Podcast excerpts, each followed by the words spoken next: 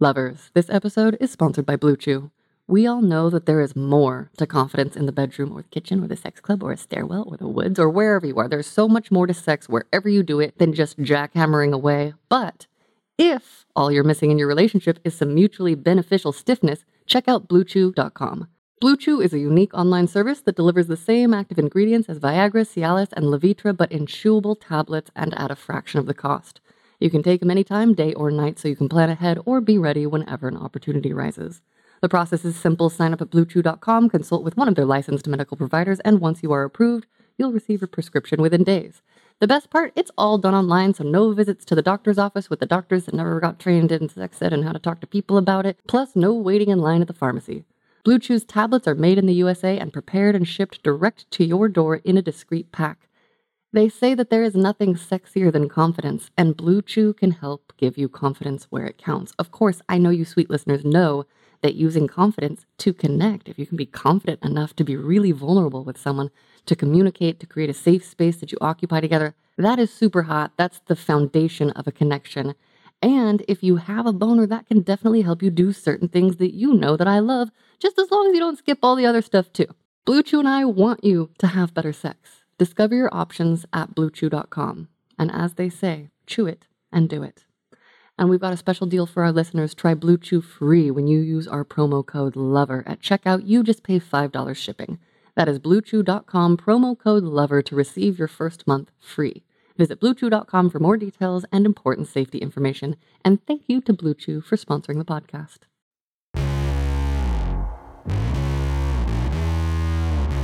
Hello, lovely humans. I'm Wyoh Lee, and you are entering season three of Sex Stories, a podcast that I hope helps you examine your own sex stories so that you might just inspire yourself to pursue the sex life of your dreams.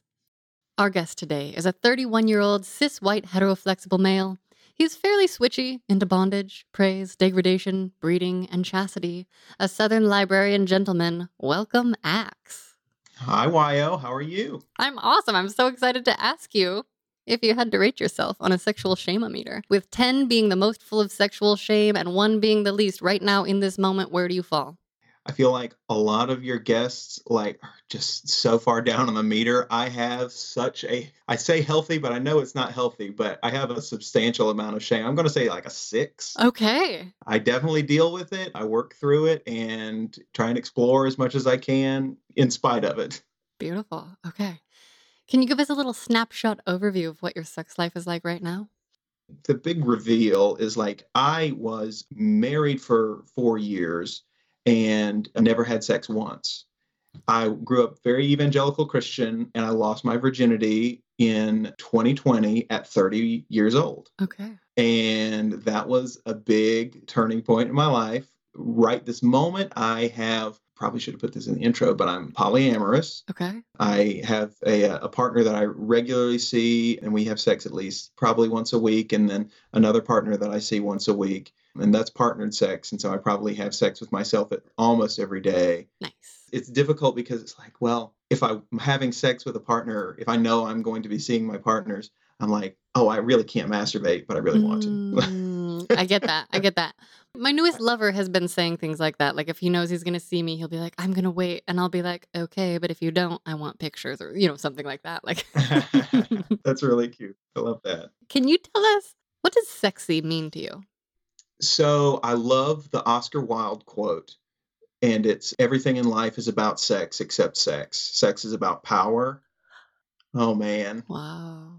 I think of things in terms of like evolution and like if we are just creatures, like all of evolution is getting us to have sex. Like it's that's the end goal of being a creature is reproduction and so like these desires sort of spring from that. Mm. and this these cultural attitudes toward it and these you know morals and things they all stem from that. And some of them are beautiful and some of them are less than beautiful. But like yeah sexy means to me like you're experiencing what you were made to do.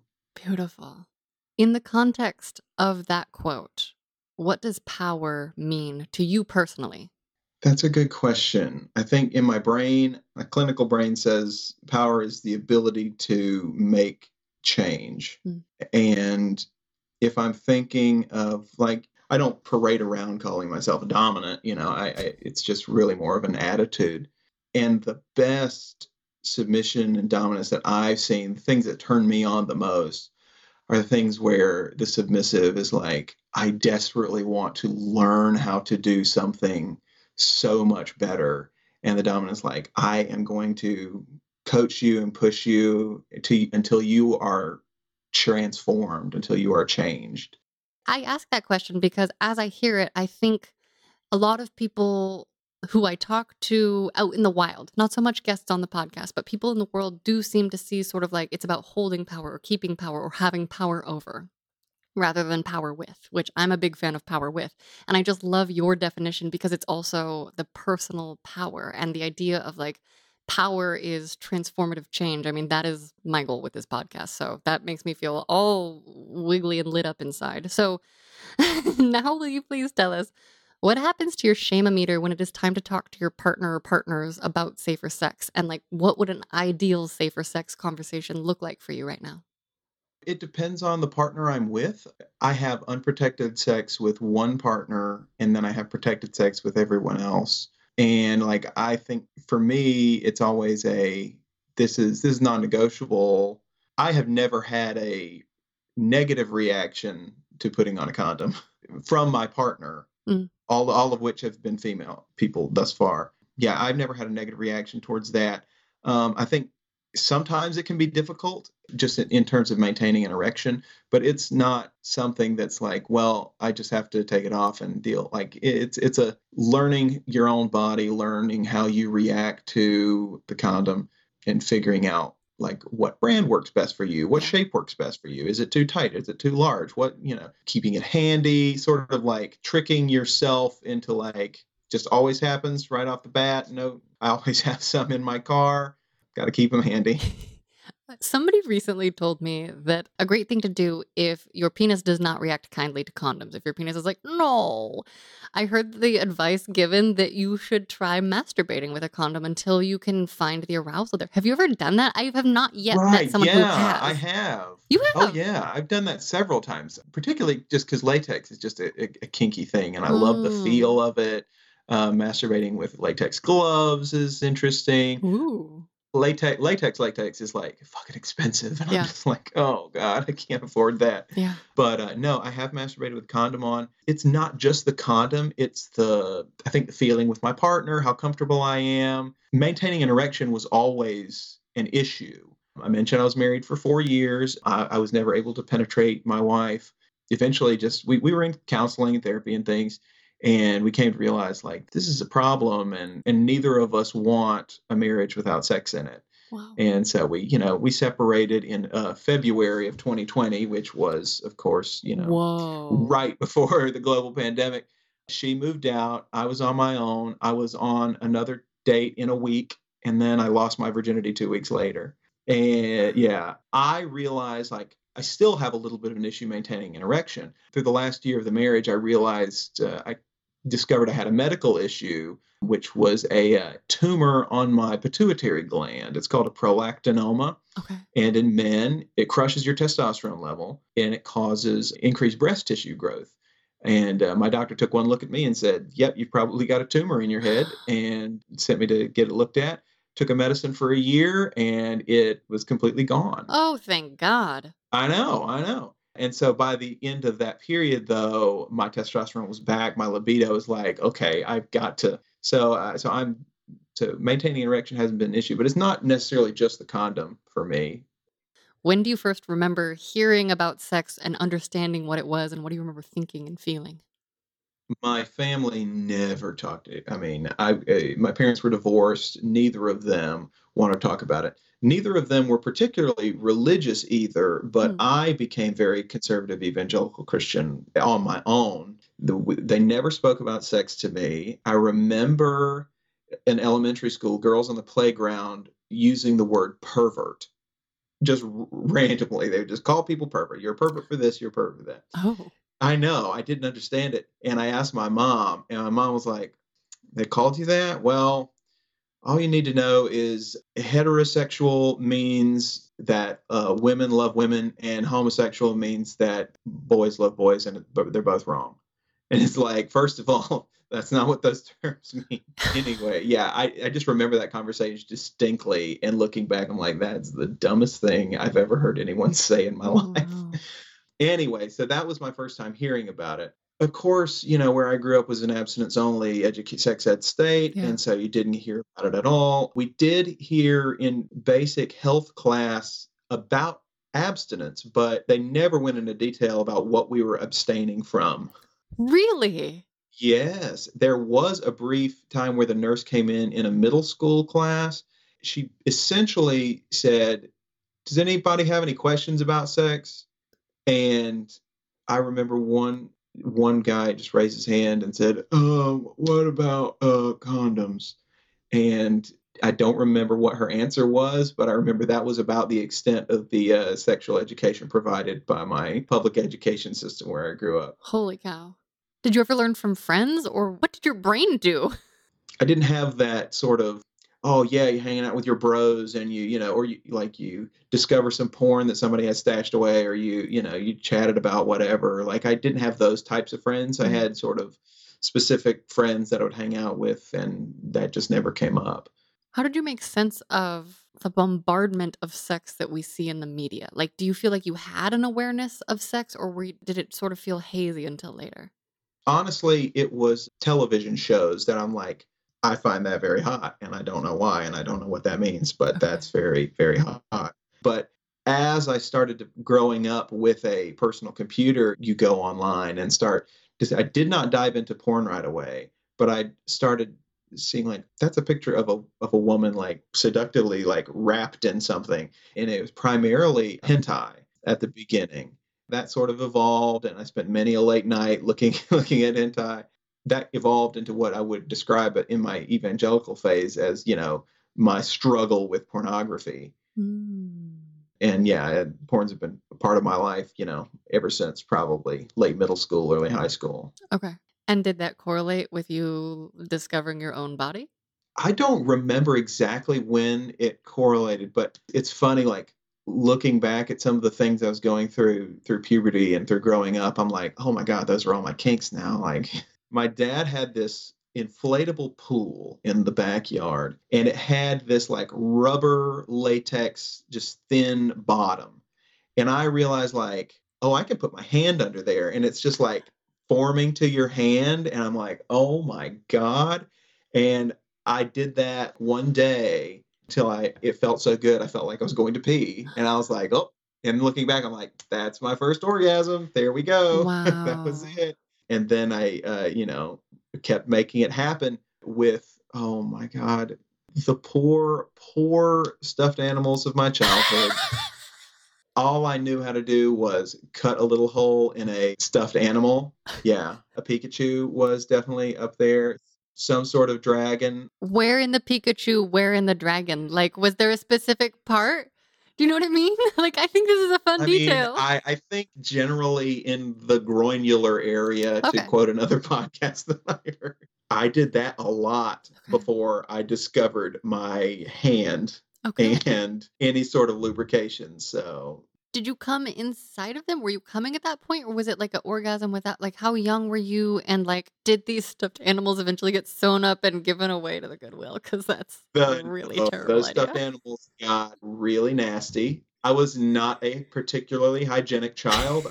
and when your parents would be mortified to even know that you were experiencing any sexual desire or Mm. pleasure at all, Yeah. like that was just the last thing I could ever imagine doing. Yeah. They did catch the porn on the computer once, and it was a massive blow up. Briefly, they did not follow through with anything they said they were going to do. You, you know, you're Right. you're going to talk to the pastor. You're going to do this. You've got. I can't believe you. You're disgusting. Blah blah blah. Mm. Yeah, yeah, that was a tough time.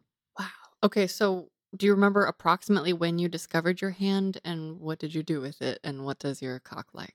It was probably several years, honestly, before I was able to do anything with my hand.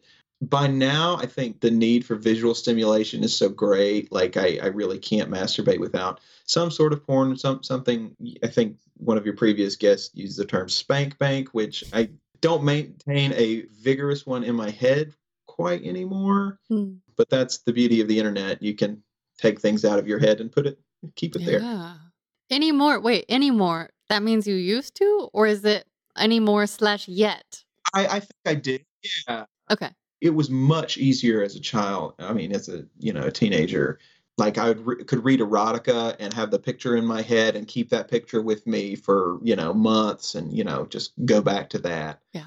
I don't do that so much anymore. That's probably something I might want to get back to because I remember some of the erotica I read. Uh, I read some furry erotica Mm. and basically having a flesh suit that would turn you into a woman to experience that but it eventually became like uh, well i'm you know i'm not this masturbation stuff is fine but oh man you know it'd be so much better and cooler is if i you know penetrated myself and so anal play became like oh my god the big dark dirty secret that i had i like Oh. things in my ass i can't believe it oh my god Wait, how old were you when you kind of started getting into that? late middle school, early high school, I Okay. think. I would have still been in Shame City. I definitely remember learning that a girl I knew in high school who I, looking back, I'm like, oh, I had a crush on her. Like, I definitely remember hearing that she had had anal sex with someone, you know, so that she could save her virginity but still play around. And I remember just thinking, like, why would you do that? You know, just not knowing anything. Of all the the convoluted logic that sexual shame creates, like that's the most Yeah. difficult here sometimes. But yeah, no, I uh, explored anal stuff with myself and objects, What did you start with? Do you remember? hot dogs. There was a, a handle of a cane that I remember came off that was very phallic shaped. That was that was pretty good, and the lubrication. Yeah, I was going to ask, just ask about lube. Did you know about lube at all yet? I wasn't familiar with the concept, but uh, I knew Vaseline did the job. Okay. Would not recommend it now, Yeah. considering there's much better alternatives out there. Totally. Totally. Yeah, so that was sort of growing up about it. It's just masturbation, a little bit of anal play. And then I went to a Christian college, and then I was able to overcome it. I'm Mm. using quotation marks here, and just sort of turn it off and just not have much sexual desire. Only later did I realize that like it was partially my testosterone just going cratering and, and Wow. having zero libido. And sort of experiencing my sex life come back to me here in my 30s. Wow. I want to back up for a second. Were you instructed or advised to turn it off? Was that just like the way of the church that you were involved in, or what gave you that message? I knew it was like, okay, somehow I know this is wrong. I'm not going to ask anybody why it's wrong because that gives you away. So Mm. you know, I think my church is generally like anti this. I'm not going to do this, and I shouldn't.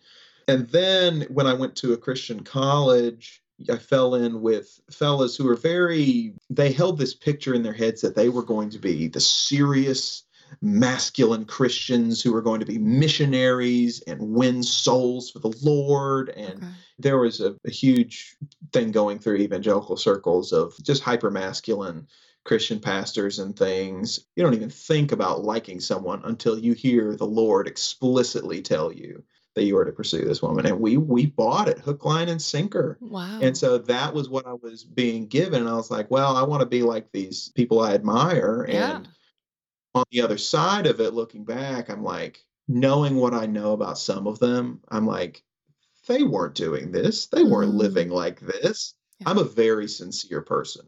And so, like, I bought it. A sucker is what I feel like sometimes. And, you know, I'm. I'm still a little religious. I'm an Episcopalian, actually, Mm. and I love that, you know, we marry the gays and it's beautiful.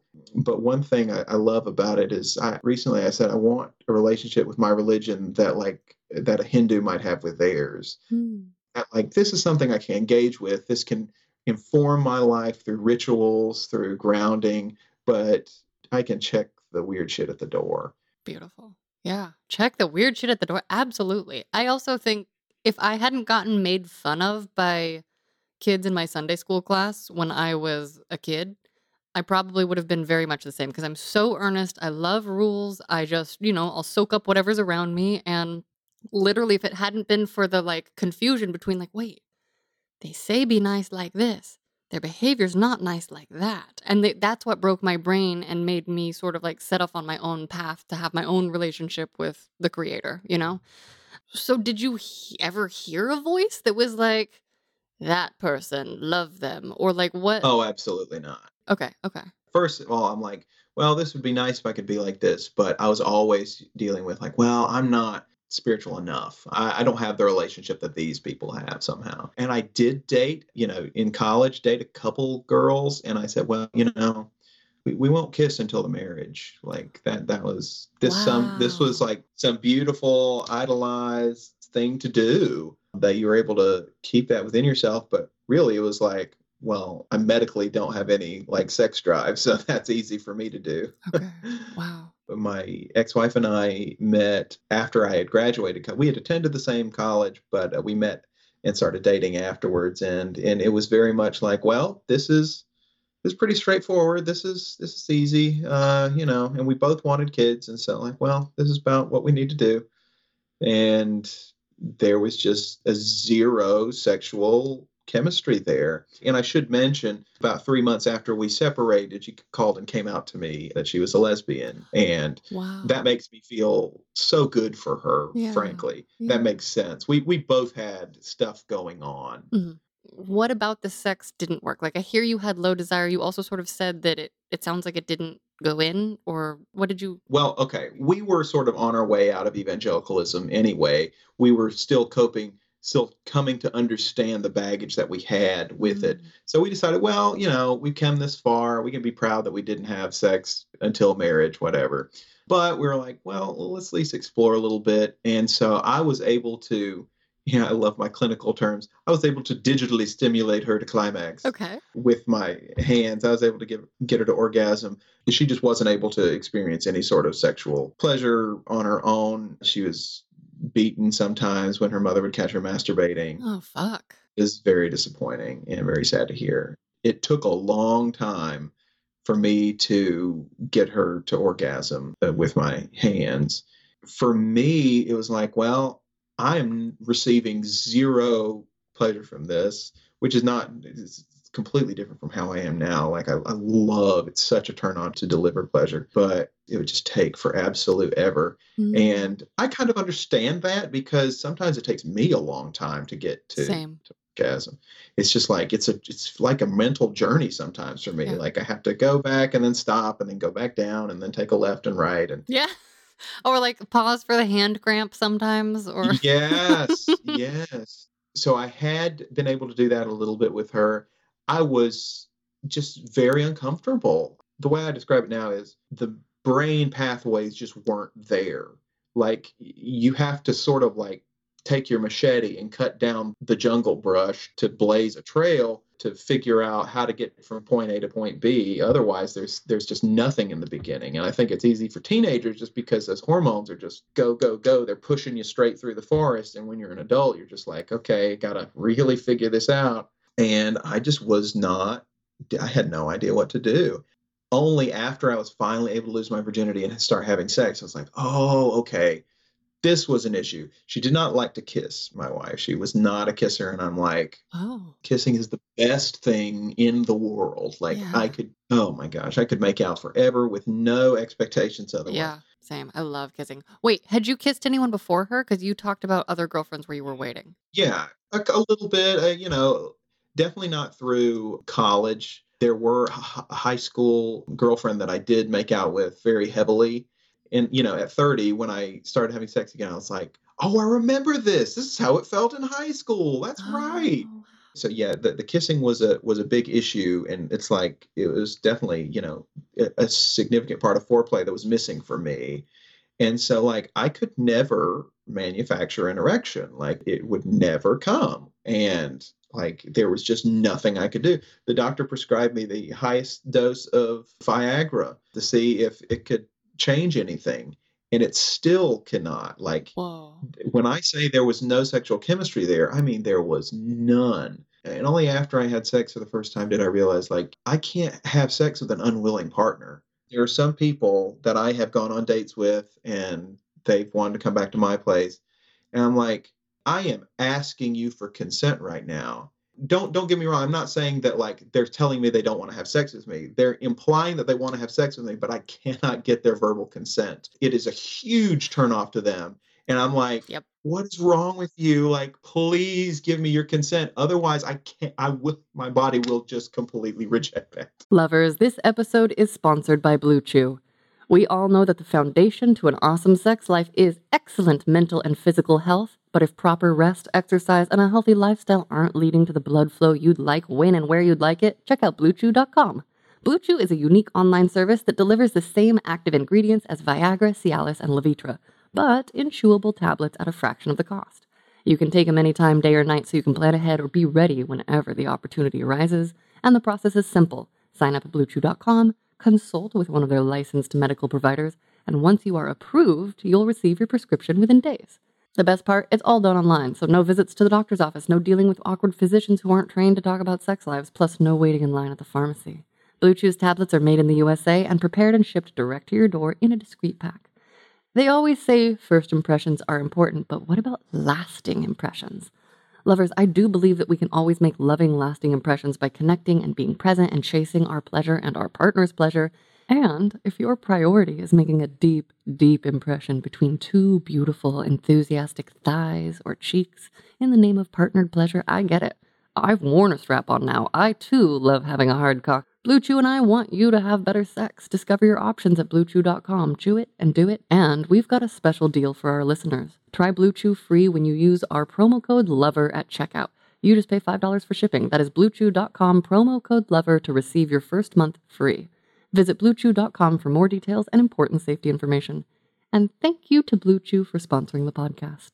I relate to that so strongly. My need for explicit clarity is so great that if I don't have it, I can't connect to the person. And like as a female person that is often in a submissive role, I can lay there and get fucked. I think that's what a lot of my like sex through my early 20s was, but mostly my experience was like what is happening? Am I doing this wrong? Why aren't they ha- like why aren't we connected? Why why why why? And I I relate so strongly to just that it sounds like you're on the opposite side of the coin, but it's like people who can't verbalize the desire even when it's clearly there. Honestly, it's come from folks who are still sort of have a conservative Yeah. sort of Yeah. worldview. Almost this toxic masculine idea that, like, well, he's supposed to, without words, seduce you into that. It's just, I mean, there's there's a role for seduction. Like, God bless it, but you know, like, if you can't say yes, I want, I really want to have sex with you, like, I don't want to try. If I have to seduce you past your boundaries, that's not sexy for me. I also do just want to say because I swim in a pool of liberalism in Los Angeles. So I'm even encountering people, largely male bodied people, but in general, people who clearly, clearly desire me. But then when I make it explicit, I get rejected a fuck ton. So what do you do in those instances? Do you just opt out or do you just back away slowly or what what have you done? How do you handle it? I have tried to push through, and it has always ended in embarrassment. When you say push through, It's like, well, they keep kissing me. They're Right. taking my clothes off. And it's only happened maybe two or three times. Mhm. But when it has happened, it's like I immediately regretted it Yeah. uh, because I, I can't maintain an erection. I think each time they've thought that it's their fault. Like they're not hot Mm. enough, they're not doing something right. And I'm just like, I don't know what to say to you to let you know that that's not the case, but Yeah. something's just not working. this paradigm of fault drives me so crazy because I'm like, well, can we get out of the blame judgment paradigm? What? It's not the recipe. It's not the recipe I need for this dish. It's a different recipe. yeah, you know? yeah. So, how did you get from there to knowing your kinks, learning your kinks to this polyamorous lifestyle? Like, this is such a small amount of time for such a large number of changes. like, wow. very small amount of time. And I'm so sorry. I was trying to be as COVID safe as I could in normal life, but I was seeing plenty of people. Both my ex wife and I were like, we were kinky before we were, you know, we had had sex once. We were like, God, this looks really fun. I'd love to do this. We were talking about going to Munches before we even had had sex. Wait, wait, wait. How did that come up? Like, and how did that conversation happen between you two? Don't get me wrong, like we were talking about sex a lot. Like we desperately wanted to have it. Wow. We tried. We we tried so many different ways and so many different times. And so like yeah, looking up uh I think we had discovered a YouTube channel that was talking about the BDSM community and we were like, yeah, we think we really like to do that, but it just never happened. And then uh, I was like, okay, I'm separated from my wife now. Number one thing, I'm going to go to a munch, and COVID happened. And it's like, well, good luck getting a foot in the door in the kink community because it's all about Yeah. vetting, personal, safety. you Oh, know, fuck. relationships. And it's like, well, guess I'm going to wait to have to do that. And I'm kind of still waiting. Me too. I attended a virtual munch, but it didn't go that it was kind of weird. First of all, like many people didn't want to show their faces, so it's like you're Oh. on- you're in a virtual munch, so it's like okay. There's one this Wednesday that I might attend. I'd like to. Yeah, because everything I know, I only know practicing with myself and with other people who aren't really haven't really been in the actual kink scene. Okay. So I was exploring that, but yeah, I just started dating with apps. God bless Bumble, man. Around here, it's the best game in town. Okay, how do you do it? I've been failing fantastically, and so I just like to hear little snippets about how people go from swiping to fucking. The first person I had sex with, it was so I will forever be grateful to her. Like I cannot thank her enough. We swiped, you know, chatted just a little bit. We were nerdy stuff. I've always been forward. I've always been like, yeah, I think you're very attractive. Would- Can we, would you like to go out sometime? I'm always like, let's skip the chit chat and get to the human contact where I can Yeah. talk to you. And so that's always been pretty effective for me. But uh, we met, just started chatting. And I was still feeling like, okay, how much do I let them know about what I'm like on the first date? I did tell Yeah. her later, but I, I did mislead her a little bit at the very beginning, and I felt bad. But I had told her that I hadn't had sex in a long time, not necessarily that I had Mm. never had sex. Well, it's also definitional because, like, does masturbate? What's your definition? That's true. That's true. But I, I had run into several matches that heard that I had never had sex, and they were like, "Nope, nope, nope, nope, nope." Which Yep. you know, I, I Yeah. understand. I, I I'm get not going to hold it against anybody. So we had chatted over dinner, and just a couple minutes in, she was just like, "Yeah, I don't mind having sex with someone else first date." And I'm like, "Well, uh, you want to go back to your place?" And she was like, "Sure." She had also mentioned that her tubes were tied. It was perfect. Okay. I mean, I know people have terrible experiences with sex their first time, but like we started making out, and I was like, "Oh my god, I remember this from high school." And we made it back to her room. Now that time, I, I did not use a condom. I was like, Okay. I don't know how. Like I, I, I know I will Mm. lose this erection if I try to put a condom on right now. So we did run the mm-hmm. risk of STIs, but gratefully her tubes were tied and helped mitigate some risk of pregnancy.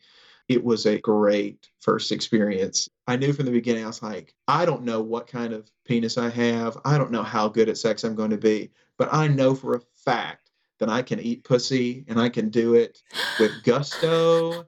And I buried my face in that thing, and it was beautiful and delicious and magnificent. And I was able to maintain an erection long enough to have sex with her and climax. And it was just, it was perfect. I remember being done and thinking, Wow. thank you, thank you so much. Oh my god, that's beautiful. Gra- uh, I was t- telling my therapist about it, and she was like, "It's like, how do you feel? What emotion did you feel?" I was like, "Gratitude. That is the absolute emotion that I felt, 100 percent.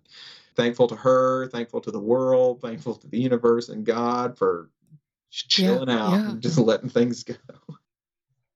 It does. It feels like a very beautiful gift. Like those are the moments where I'm like, Yes, got me. yes. Thank you. Absolutely. But uh, yeah, in a year and a half, I've slept with 15 people. congrats. That's I was wonderful. still going through like, well, no, I need to date this person. I, I need to be in a romantic relationship Mm. exclusively with this person, or else, you know, that's just casual sex and that's wrong somehow. Whatever. Oh, okay. Very relationship escalator Yeah, assumptions. Yes. And Okay. so several people, I was like, okay, well, I'm in this new relationship. We're having lots of sex. It's really nice. And then I'd be like, well, I'm still trying to find myself. And I'm just all of a sudden very uncomfortable with this solo relationship. Went through several Mm. partners before I realized what I was doing. I was like, oh, I'm kind of serially dating and implying that, like, oh, yeah, I'm in love with you. This is going to be forever. And it's like, no, I really need to try and fix this. I still have not gotten to the point where it's, I, I think where I'm just not running in the right circles or chatting with the right people to be able to casually say, yeah, you know, I, I'm just looking for casual sex or, or to have sex in this way. That still feels wrong for me somehow. I don't know why. Okay. When you said fix, fix what? What needs to get fixed? The pattern. I felt like I needed to correct the pattern of, I felt like I was leading people on a lot. Yeah. And then I Mm. would end up with, oh, I'm in this relationship that I really don't want to be a part of. And then I would not ghost people, but I absolutely would like say, hey, I, I'm just not feeling this. I, I'm sorry. And every single person that I broke up with said, it just came out of nowhere. Like you were Mm. 100% on into me and then you broke up with me. And I'm like, I don't know what to do.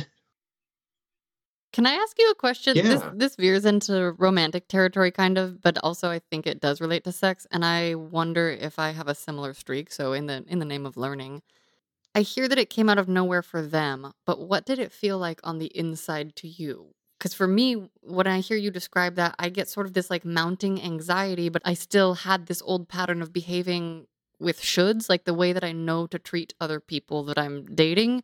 So even though inside I'm like, well, I know we're not life partners, but also I'm here and we're here and we're fucking and what do I do? And so I would like trap myself in shoulds a little bit. Is that similar or what's your version? Yeah, I've got shoulds all over the place.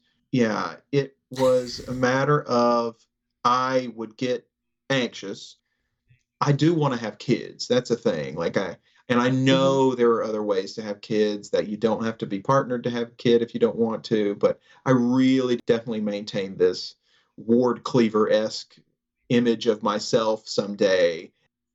It's Wait, who's that? Ward Cleaver is the uh, the father on Leave It to Beaver. Uh, Oh, I hold got this it. picture in my head. of, You know, I'm someday I want to be the paterfamilias. I want to be the head of my Yeah. family and just have this Yeah. beautiful, you know, brood of children doing various things and doing Boy Scouty stuff and taking them camping and being outside doing traditionally masculine things and and I know I say traditionally masculine. I don't mean to imply that those things specifically are masculine. I just mean that that picture of mid-century masculinity. The great outdoors and all the goodness. Here's a question.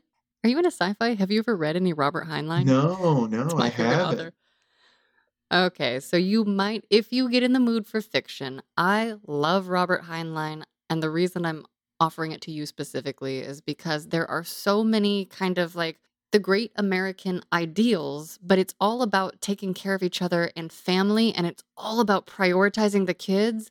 But they are also so horny and they are polyamorous. Like he has many different structures of polyamory and so I think like the Lazarus Long series, so Time Enough for Love, it's weird. And The Number of the Beast and To Sail Beyond the Sunset and The Cat Who Th- Walks Through Walls, like those books show these relationship structures that are so the opposite of jealousy. And I think they're so beautiful and they have so much of this kind of pioneer spirit that I think appeals to what I wish America were. Like I. Like I wish it really were a country.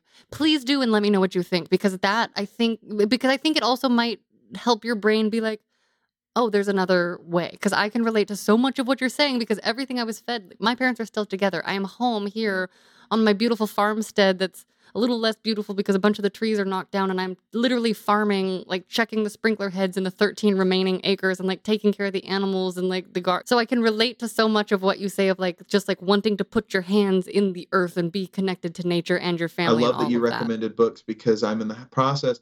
I hope nobody from my uh, employer listens to this podcast, but uh, the small branch where I work at, at the public library, we have the ability for patrons to request books. And so there's rarely ever a question raised when a patron requests a book. We almost always buy it. Mm. And so I've sort of been recruiting friends of mine to request kinky poly books. We started out with The Ethical Slut and Polysecure. And so now my tiny little branch library has a blossoming poly kinky lifestyle collection. That's amazing. And I'm so happy to hear that. Lovers, we are going to take a quick pause for a word from our sponsor. and they have given me notes to do a sultry female voice, so I'm very excited and I'm going to do my best. Did you know the Flora app is a safe place to open up, embrace your desires, and find like minded people? This is the story of one couple who found the threesome of their dreams, discovered a new level of shared passion, and stepped into a whole other realm of possibilities, all thanks to Fleur. As life's routines settled in, Robert and Lucy found themselves yearning to explore uncharted territories. So they downloaded Fleur and embarked upon a thrilling journey of sensual experimentation, learning more about each other's desires in the process. Open minded and adventurous, Robert and Lucy dreamt of adding a new dimension to their intimacy, sharing the touch of another woman, being witnessed, and connecting in a way that transcends the ordinary. In Fleur's diverse and accepting community, Lucy connected with Emily, a babe craving the same experiences. So they invited Robert to the conversation.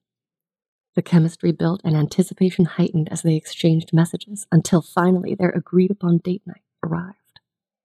A gorgeous hotel was the setting for their evening of pleasure, passion, and connection, a shared exploration that fulfilled each party's desires. Fleur app celebrates the beauty of open minded connections. It's a platform where fantasies come to life and desires are embraced without judgment.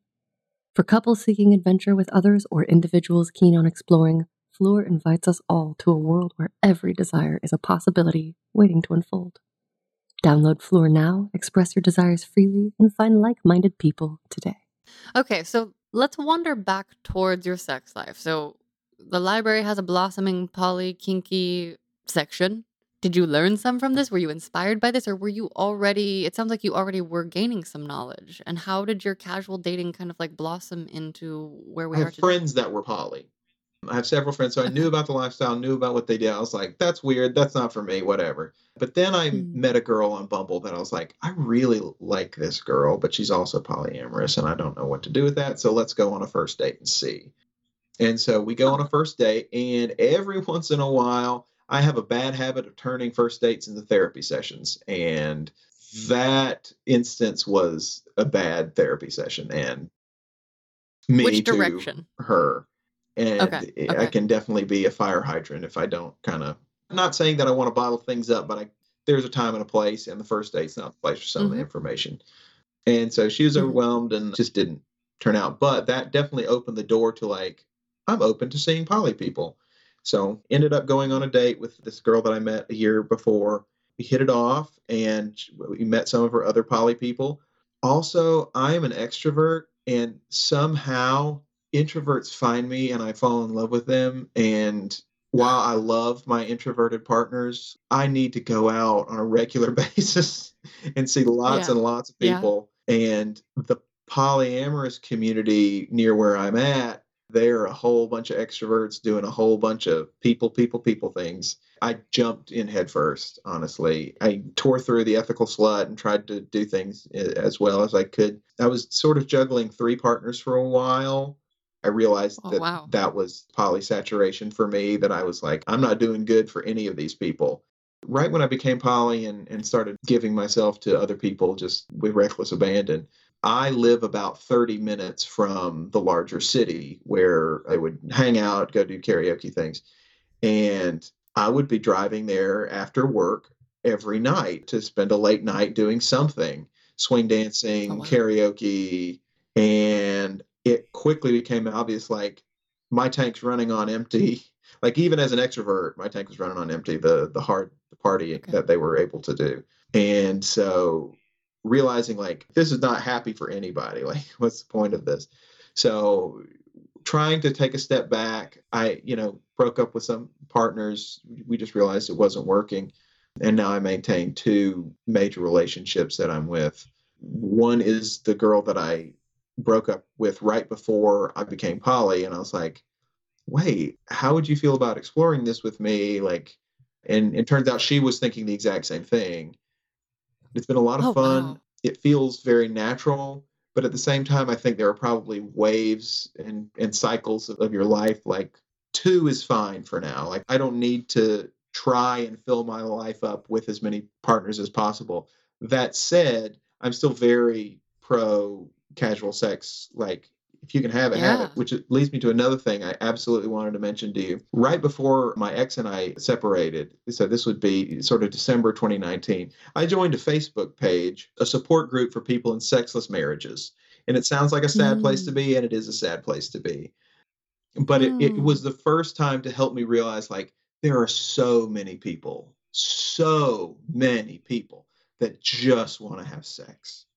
They're just desperate for it. And it's like they're Yeah. trapped and they can't have it. They've got to like really upend their lives if they ever want a chance at it. And so Yeah. the way I say it now is if you can physically have sex, you owe it to those poor souls to have as much awesome sex as possible. Also, okay, I'm so glad you added the word awesome because I'm a single, free, available person trying to get fucked more. But like, because I have standards and just like want some basic levels of quality, like that's getting really hard. It's it's it's been hard to get past the hump of okay, if we like each other, can you accept that I like like you and want to get to know you without like shutting yourself down sexually because we might be compatible? Or like if I just want to fuck you, like can you still treat me like a person? Like where's the overlap? And I think there's like unnecessary complication. That's why I'm trying to really just get all of us on board to shift the sexual culture because it doesn't have to be that hard in those places. Let's keep the hardness in the right I'm on places. you know? field right now. That's that's being Oh. interesting. I, and so it's absolutely difficult. Like for me, it's even difficult having that conversation because there's still shame in in terms of like, well, you can't just want to have sex. Like, and if you tell that to somebody, you're a pervert. Hmm. It's also some of the lies on repeat in my head saying, girls don't want to have sex with you. Girls don't want to have sex, period. It's something you have to coerce them into, you know? And it's like, where the fuck did that come from? Do you have any I know it's not it? true. I mean, I, I obviously can name that. No, I don't. I don't know where it comes from, it, and it doesn't dominate my life. You know, obviously, Yeah, yeah. but it's definitely a struggle for me, sort of maintaining a balance between I feel comfortable with who I am. I love the way I look. I never thought that I would be, you know, good at having sex, but I've received some feedback and it's almost always very positive and I think yeah. my penis is a little bit larger than average. And so like I feel great about my ability to have sex and to please someone and to enjoy myself. Like I love that I can do that. But there's still this attitude of you can't just come out and say it. You can't just want sex. Mm. Okay, but it's also problematic to be like, I want to have sex and I want to have a little bit of connection and I want to see where it goes and stay open. And because people are like, that's not a normal pattern. Why? You know, and so I'm just like, all right, well, we can't land. Oh, oh, we have to play the pretend game where we go on a first date and pretend like we're madly in love already and like we're going to magically like romance each other like the rom coms. And then we're going to play these weird, weird games where we don't respond to each other's text messages and we can't talk to, you know, so anyway. Okay. What I would like to hear from you are some details about the things, the fun that you are having, the things that you like. It sounds like you have been exploring a lot. So tell us some of the things that you love and what's coming up. Okay, so sex with other people. I definitely invested in some different restraining things, toys and things. Ball gags are some of the hottest toys in the world. Drooling is very hot through a ball gag. What kind of restraints do you Basic have? Velcro wrist and ankle restraints, and then an under the bed system.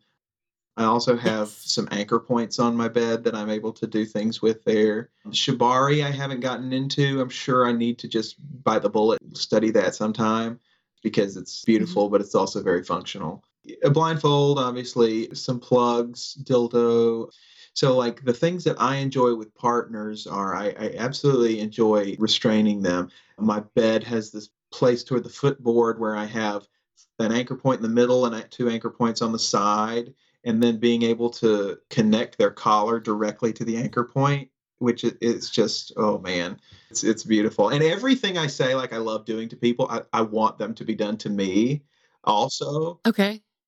Has have any of these a been done to you? A little bit not that much most of my partners were close to my level of experience not necessarily like some some have had lots of sex but it's all been very submissive sex. no one has Mm-hmm. felt comfortable being dominant with me yet and there's no turn off more than someone who is i'm going to do this because you want it but i'm not really Yeah. into this like well, then please don't do that. Same, same. I'm like, no, no, no, stay away. Just, just keep your hands With to yourself. I don't know. myself, I, bought a chastity cage, which has been fun. About 24 hours of the length that I've been able to wear it. What's it made out of? Plastic What's it resin, I believe. Etsy is a beautiful place. I've like, okay, what do I want to do? I, I don't have a relationship with someone that I would feel comfortable saying, hey, will you, you know, be my key holder and be dominant over me in that way? Yet. Yet. And sometimes I thought, well, what if I freeze the key in a large, you know, block of ice and I can't get to it very easily? And but you know, I played a little bit on a, a few occasions with that. Like I mentioned, uh, anal play is something that I really enjoy. I describe myself as heteroflexible because, like, some people might listen to this and, like, I swear my family always thought I was gay. They're they're always like, "Well, Uh-huh. you're probably gay." So I was talking to my family and I said, my ex, you know, we're getting a divorce and she wouldn't mind me telling you this, but she's gay. And then my aunt, without skipping a beat, said, Oh, she's gay. and I was like, Yes, she was the gay one. It's like, it's never been off the table for me. I've always been like, I wouldn't Yeah. mind being gay. That there's nothing wrong with that. I'd be perfectly fine Yeah, with it. yeah. I- think that's a really cute response because it really just sounds like a mishearing and like I hear acceptance in it. just surprise. There is. She is a very beautiful, wonderful, accepting person. I have no doubt I could give a blowjob real well. Mm, mm. Why? Why? How do you know? Why do guys always other people? Okay, not always guys. Sometimes it's vulva holders, but so many people I talk to are like, I could do it because you know. Like, how do you know? It's not because I know the magic way around a penis, because some penises have different, very different sensitive parts. But I know Uh-huh. that I could look a man in the eye and say, I want this, and you're going to give it to me. And it's the enthusiasm. I may not know the exact rhythm that you want, but I have no doubt that I will figure it out. I have never been able to climax from oral, not yet. And so, like, I just always see in that in my partner's eyes, just like, well, this is taking a while, and I'm probably not doing this right, and I just don't know what I'm doing. And Mm. I'm like, well, there, that's probably not gonna not gonna happen. Yeah, yeah, yeah. How would you do it? What would you start with? What do you I think you would do? definitely would lick the bottom of the head. What's the frenulum, I believe? Definitely start Yeah. there. I guess a great question because it definitely would need to be erect, but I think I would like to go ahead and deep throat it a little bit to get the thick saliva going. Mm. That's what I Yes, would So do. good. Has someone deep Yes, throated you? have. But Okay. again, it's not just the raw feeling of it, it's the mental connection. I have no doubt that you want this. It goes back to that always. So I definitely would Yeah. try and get some good lubrication via my saliva on there. What about balls? Would you ask before squeezing balls, tickling balls? Like what? And and what are Mine are not sensitive in the least. Like, go to town, have at them, do whatever you want. I wouldn't describe it as a the same sort of pleasure. It's, it's sort of a, a pain that is dull that can add Yeah. accompany standard pleasure. But uh, I, I would Yeah. certainly ask because some people would be way more sensitive than I would. But uh, What sort of standard pleasure does your cock I am enjoy? circumcised. I don't know the science exactly behind that, but I can imagine that being that I am circumcised, the head is less sensitive than it would be otherwise. It's not the most sensitive of my body parts. If I'm Okay. erect, just the standard up and down motion around it, that, that's obviously pleasurable. But pushing it side to side, also, I have to like almost stretch it out or something, like straining against it a little bit. Let's see, if I'm What looking down, it's pointing at 12 o'clock, pushing it directly to like 10 o'clock or something, side to side uh, at the base. But I've never been able to describe it in such a way that somebody else can do it for me. I think I'm I can only do it for myself, and it might just be an instinctual thing. It might not just be Mm. manipulated because there may be some inner muscle movements that I have to do as well, but I'm not not entirely sure about that. That sounds like a good exploration mission of like, how about this? How about this? How about this? Which I which I've tried to do lately, especially with partners who are not comfortable or, or not in touch with explicit communication yet. Like I'll just do kind of like tests and Yeah, check-ins. yeah. My partner has bought a strap on finally. We can't wait to play with that. Mm. I will go to town on myself with my dildo, no problem. Like it's amazing. I've come in chastity once. It's feels so good. I love some of the porn I consume is is chastity porn, and I love the idea of I'm in chastity and I'm fucking my partner with the strap on. Yeah, that's a very Yeah, hot like thought. not even humiliation. I'm just like, no, I just like this is hot. That's so cool. What's the part about it for you that's hot? Is it like the denial or the just like build up? Like what does it's it the feel control. It's like Mm, ah yes this part of you is finally caged now you can develop yourself to be the perfect energy you can be like i, I yeah. can be into sissy fantasies a little bit but if you can show me a picture of a man who is like m- muscular in chastity like oh yeah hmm Oh, what about assholes and licking them, receiving or I have never done that. I I think just Okay. just the taboo. You just think like, oh, I don't I don't think I like it. I I've, I've attempted a little bit with plastic wrap. My partner didn't enjoy that at all, and so we didn't really Okay. go back to that. I've never desired to have mine licked, but you know, there's a first time for everything. Yet, you know, Totally. Yeah, I was gonna, I was thinking, but I was like, I've said it so many times already.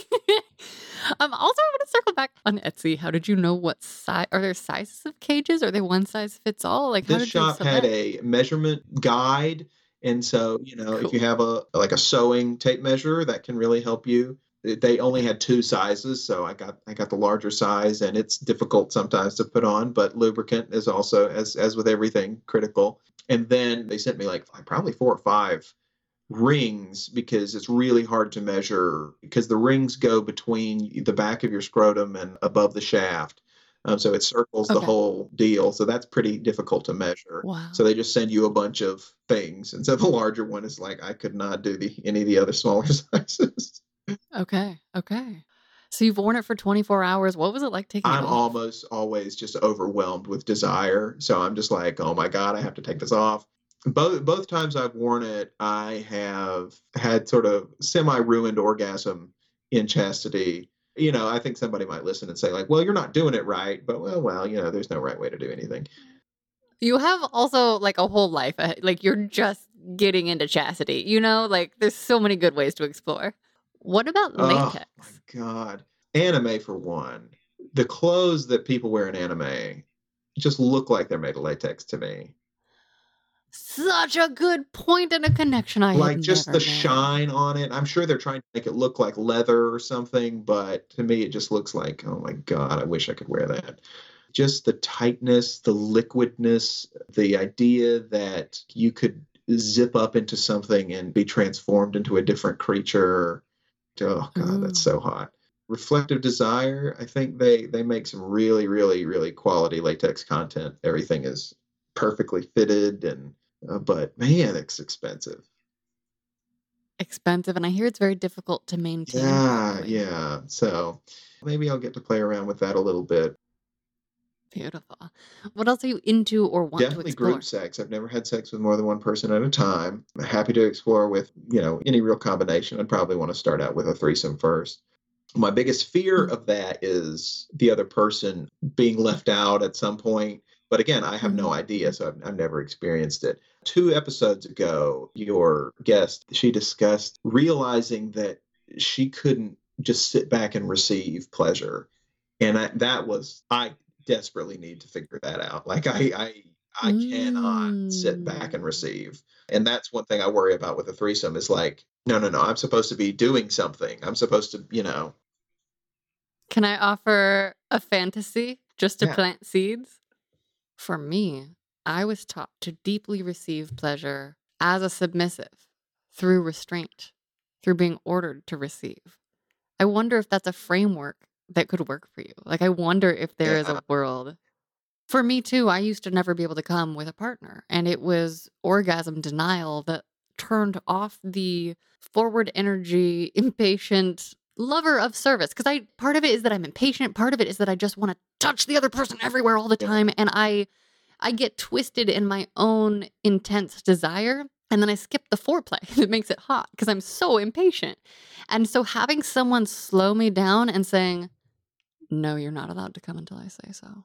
You know, like that's when I'm like, okay, now can I come? You know, and that's, and it made me literally beg for it. Also, being forced, air quotes, forced to receive pleasure when I'm on the brink of orgasm, but it's my job as a good submissive, because I'm very good, to just be receiving it and to not come. When my master has bandwidth to be my master, you know, I get these really intense, beautiful, like in sessions when we are together. It's so beautiful. So I'm planting that seed, planting that do that. hope. I'd love to find. That was a great way for me to learn. it's difficult. Like I said, I've never found someone who wants to be dominant. yeah. It's Yeah. difficult. And I think I do fear a little bit some of the things I see on uh, local FetLife things. It's just like so many men want a dominant woman and they are few and hmm far between. And it's like the last thing I want to be is another guy like randomly DMing someone on FetLife or something asking for like, will you just dominate me, please?